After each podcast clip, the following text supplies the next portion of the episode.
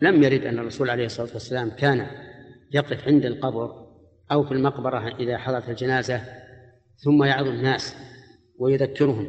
هذا ما سمعنا به وهو بدعة وربما يؤدي في المستقبل إلى شيء أعظم ربما يؤدي إلى أن يتطرق المتكلم إلى الكلام عن الرجل الميت الحاضر مثل أن يكون هذا الرجل فاسقا مثلا ثم يقول انظروا إلى هذا الرجل بالأمس كان يلعب بالأمس كان يستأذن بالأمس كان كذا وكذا والآن هو في قبره مرتهن.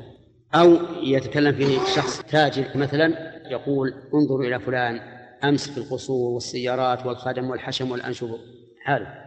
فلهذا نرى أن لا تفعل لأن هذه ليست من السنة. فلم يكن الرسول صلى الله عليه وسلم إذا فرغ من دفن الميت أو إذا كان في انتظار دفن الميت يقوم ويخطب الناس أبدا. ولا عهدنا هذا أيضا في مشايخنا السابقين وهم أقرب إلى السنة منا. ولا عهدنا هذا أيضا في من قبله من الأعصار. فما كان الناس في عهد أبي بكر ولا عمر ولا عثمان ولا علي فيما نعلم يفعلون هذا. وخير الهدي هدي من سلف إذا وافق الحق.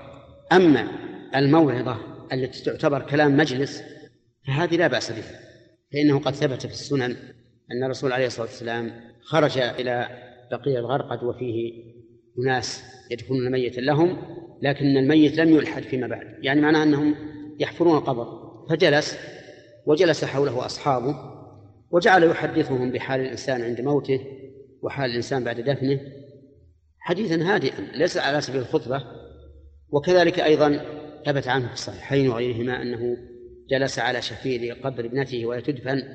فقال عليه الصلاة والسلام ما منكم من أحد إلا وقد كتب مقعده من الجنة ومقعده من النار. قالوا يا رسول الله ففيما العمل؟